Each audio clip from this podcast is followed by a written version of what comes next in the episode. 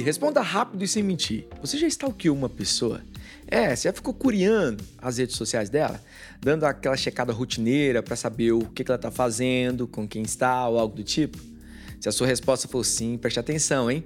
Isso a partir de agora pode ser considerado crime. Mas calma, eu vou explicar tudo direitinho para você. Começou o nosso TonyCast.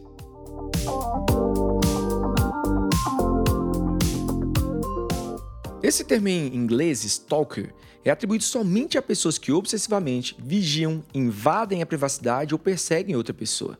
E o que você tem a ver com isso? Como usuário das redes sociais ou não, você pode estar sendo stalkeado e nunca percebeu. Acredito que já tenha vivido situações em que alguém te fala: Nossa, vi suas fotos em tal lugar, ou que isso, hein? Comeu tal prato no restaurante X, tá podendo, hein? Comprou tal produto. Você que não percebe que parte da culpa é sua. Abrimos demais a nossa vida aos outros. Aceitamos conhecidos nas redes sociais em nossas casas, escancarando a nossa vida a Deus e ao mundo sem pensar nas consequências. Se essa é uma cultura tipicamente brasileira, pode ser. Mas em outros países, convidar para entrar, comer ou até dormir é invasão. Não se conta sobre sua vida pessoal aos outros com tanta facilidade como aqui.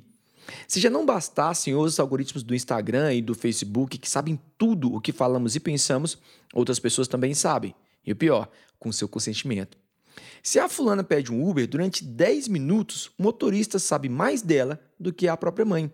Inclusive, como que elas gostam de contar sobre nós para os outros, né, mãe? Muitas vezes é por orgulho, mas elas não percebem que estão passando informações demais. Quando ouvimos casos de sequestros, assaltos ou de crimes cometidos graças a informações que concedemos, ficamos surpresos, mas como assim?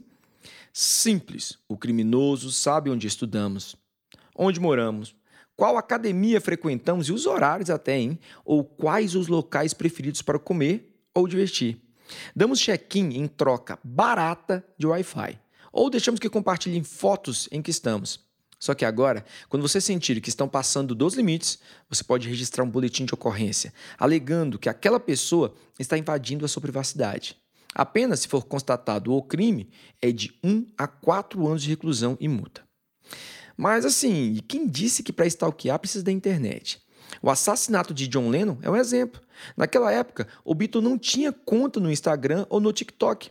Apenas era famoso e mantinha uma rotina semanal no Central Park. Se o seu perfil tem milhares de seguidores e você acha interessante o número de curtidas e tal, fique esperto. Casos como de maníacos ou de parasitas que criam obsessão por outras pessoas e chegam a invadir residências em busca de contato não é uma situação fictícia, ela é real.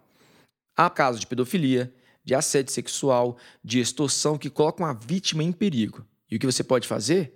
Pare e pense. Muitos dos que querem saber sobre a sua vida é por inveja e não porque torcem por você. Quem dera que fosse assim, mas não é. A maioria especula para comparar, para torcer contra ou para te criticar. Faça o seguinte: desative funções de GPS dos aplicativos. Pense bem antes de postar suas localizações ou de aceitar ou falar fatos particulares a pessoas que você acabou de conhecer ou que adicionou como amigo na rede social. Ainda mais, convidando para tomar aquela xícara de café. Sua privacidade agradece e a sua paz também. O livro de hoje é Stalker, que narra a obsessão de Fig pela família Avery.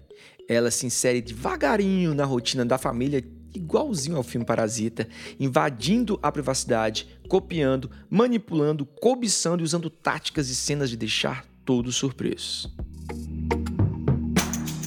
Já a nossa dica de filme ou seriado de hoje é lógico, né? A série You. As duas temporadas te fazem ter ódio, pena e medo do que uma pessoa é capaz de fazer ao seguir outra pessoa. O que Joy faz é sinistro e muito atual. Conheça a Beck da primeira temporada e a Love da segunda.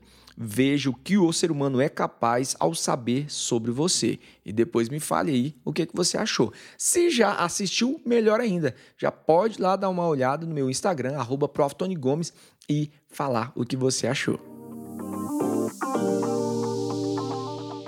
Esse podcast é produzido pela Bcast. Gostou do episódio de hoje? Então mande esse link para alguém que também irá gostar. Um pouco de informação e cultura não faz mal a ninguém. E fiquem ligados, hein? Logo, logo teremos mais um episódio do meu, do seu, do nosso TonyCast.